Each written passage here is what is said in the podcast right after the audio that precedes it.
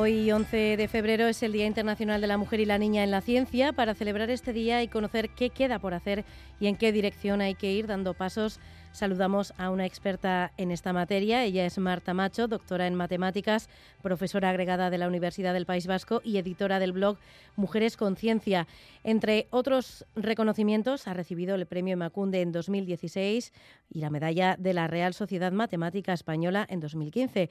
Vamos a saludar a Marta Macho. Egunon. Egunon, ¿qué tal? ¿Por qué es importante seguir celebrando este día en 2023? Bueno, porque los medios hacen eco de ello y, se habla, todo el mundo lo, sabe. Si no, se queda quizás un poco en aquellas personas que, nos, que estamos en el ámbito científico y porque realmente hay, problemas eh, enormes, ¿no? A pesar de que eh, en el Estado español los números dicen que hay más mujeres que estudian carreras universitarias e incluso en los últimos años se ha visto que hay más mujeres que leen tesis doctorales, es decir, teóricamente las mujeres en el Estado español están mejor formadas que los hombres. Eh, las grandes cifras, como siempre, ocultan graves problemas, ¿no? Y si nos fijamos un poco dónde o qué estudian las mujeres y qué estudian los hombres, pues hay eh, un déficit de mujeres terrible en carreras eh, de tipo tecnológico, ¿no? Como la física, ingeniería informática, las ingenierías en general y, por ejemplo, en matemáticas se está empezando a bajar el nivel de, de, mujeres, ¿no? Justo en un momento, además, en el que las matemáticas son eh, una, una, materia, un, un, conocimiento muy demandado por las empresas y, bueno, pues parece que en ese momento los chicos eh, giran hacia las matemáticas porque es una carrera exitosa, pero las mujeres no hacen lo mismo. Y mm. eso es muy grave porque todo lo tecnológico eh, está copado por hombres y eso significa que en nuestro presente ya no es el futuro tecnológico el presente, ellos están allí, ganan más dinero y además deciden sobre qué se va a hacer sobre eh, en esas tecnologías, ¿no? Qué tecnología es la que se va a desarrollar, eh, ellos deciden y eso mm, no es bueno. ¿Y qué se puede hacer para, fomentar que, las eh, mujeres, que las jóvenes se incorporen a este tipo de carreras, se estudien física, matemáticas, eh, carreras tecnológicas en general? Mm, ¿Dónde tenemos que poner ese esfuerzo?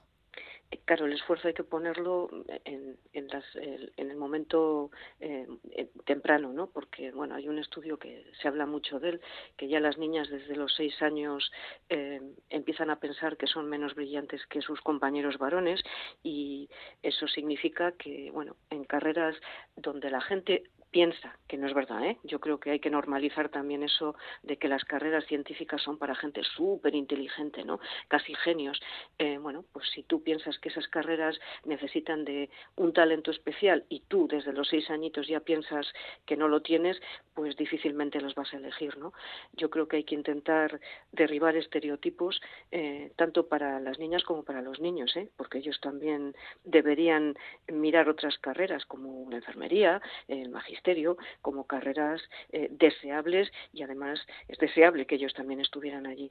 Así que hay mucha labor pedagógica en las familias, en las escuelas y luego mm, los medios de comunicación también eh, tienen gran parte de, responsabilidad y de, poder, ¿no?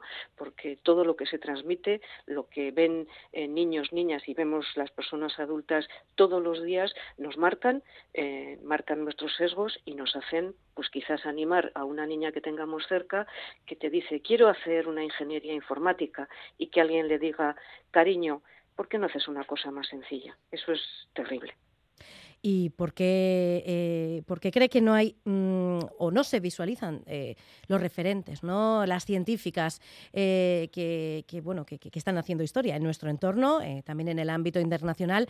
Em, no sé si falta esa visualización desde, lo decía, ¿no? desde, pues, por ejemplo, desde los seis años, siete, ocho, que las niñas tengan referentes en, en este ámbito las niñas y los niños. Y los niños, claro.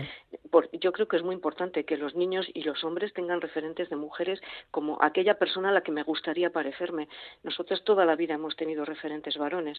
Ellos también tienen que tener eh, referentes de mujeres.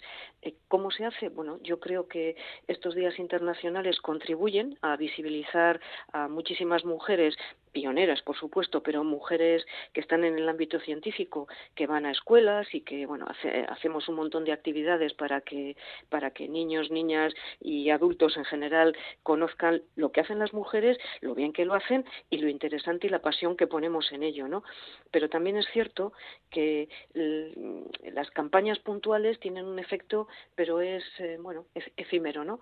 Eh, hay que trabajarlo en el día a día y, por ejemplo, hay proyectos en los que eh, hay personas trabajando. Hay uno que se llama, por ejemplo, Women Legacy, es un proyecto que es a nivel europeo, es un Erasmus Plus de estos, que está centralizado en el Estado español en Valencia, donde lo que están intentando hacer es incorporar todos esos referentes de, mujeres de ciencia en los libros de texto, porque allí es donde niños y niñas, de una manera natural, cuando se habla, por ejemplo, yo que sé, de, un, de química, pues que no se hable solo de el señor Lavoisier. El señor Lavoisier tenía una mujer, eh, Madame Lavoisier, que es, eh, bueno, contribuía a esos estudios de la misma manera que él, ¿no? Eh, y que no piensen que solo existió Madame Curie, que parece que es como decimos en matemáticas un contraejemplo, ¿no? Mm. Una mujer que, bueno, aparecía por allí, no, hay muchísimas mujeres que lamentablemente han estado en un segundo plano siempre y hoy en día hay, bueno, en, en cantidad de mujeres en muchísimos ámbitos que trabajan extraordinariamente bien y que yo creo que hay que conocer lo que hacen y cómo lo hacen, ¿no? Eso es importantísimo. Mm, porque además a lo largo de la historia de, ha, habido muchísimos casos en los que eh, descubrimientos eh, hechos por mujeres se han atribuido a hombres o incluso los han robado, podemos decir. Y claro, todo eso también lo tienen que lo tienen que saber, ¿no? Eh, de dónde venimos y, por qué ha habido bueno este, este esta ocultación, ¿no? De, de esos descubrimientos, de esas nuevas técnicas técnicas, tratamientos, eh, es importante ¿no? que también sepan eso. Yo, yo también lo creo, porque la historia que nos han contado no es la historia real, ¿no? Mm. La historia hay que contarla como es. Y bueno, es cierto que las mujeres hemos accedido al, al ámbito de los estudios más tarde, pero muchas mujeres de manera completamente autodidacta, eh, bueno, secundando a sus maridos, padres, hermanos, eh, ayudándolos, han aprendido mm, esa ciencia que ellos realizaban, bueno, quizá con alguna carencia, pero eh, han descubierto muchas cosas. Y además, las mujeres han descubierto muchas cosas porque estaban eh, estando en, las zonas oscuras eh, y mirando de una manera diferente a la, a la, que ellos miraban. A veces hay que mirar a otro lado para descubrir cosas, ¿no? Y estaban, lamentablemente, en una buena posición, entre comillas, en ese sentido, mm. porque ellos miraban para un lado donde ya no había mucho que mirar y ellas miraban para otro. Pero efectivamente, mucho se les ha robado y eso yo creo que hay que conocerlo y también porque es una lectura de la ciencia mm, bueno más verídica y más natural en el sentido ese de que eh, los científicos no son un señor solitario que hace ciencia porque es muy listo sino que alrededor de toda la actividad científica hay muchas personas muchísimas mujeres eh, personas diversas que han aportado al conocimiento y todas y cada una de ellas es importante ¿Se puede y se debe hacer ciencia con perspectiva de género? Bueno, por supuestísimo. Eh, la ciencia ha tratado muy mal, en particular a las mujeres, porque el, el objeto de estudio em, hasta hace no mucho tiempo ha sido siempre eh, los hombres, ¿no? Eh, sobre todo en medicina ha habido montones de errores que han, han venido de, de, bueno, de que el prototipo o el ejemplo de lo que es un ser humano estándar es un hombre de un determinado peso y eso ha perjudicado muchísimo a las mujeres, ¿no? Donde parece que lo único que importaba en esos ámbitos era el aparato reproductor, ¿no?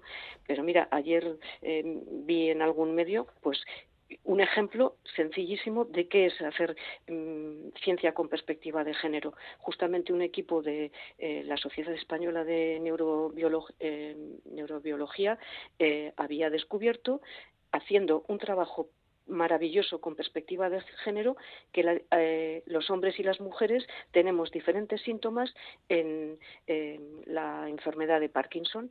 Eh, ellos tienen habitualmente mm, problemas de habla, rigidez en el cuerpo e hipersexualidad y sin embargo las mujeres los síntomas son distintos. Si pensáramos que un hombre es el prototipo de un ser humano, pues en las mujeres no se detectaría el Parkinson porque las mujeres mayoritariamente cuando tienen Parkinson tienen depresión, fatiga y dolor. Eso es hacer medicina con perspectiva de género, mirar eh, las diferentes características, por ejemplo, de una enfermedad eh, dependiendo del sexo.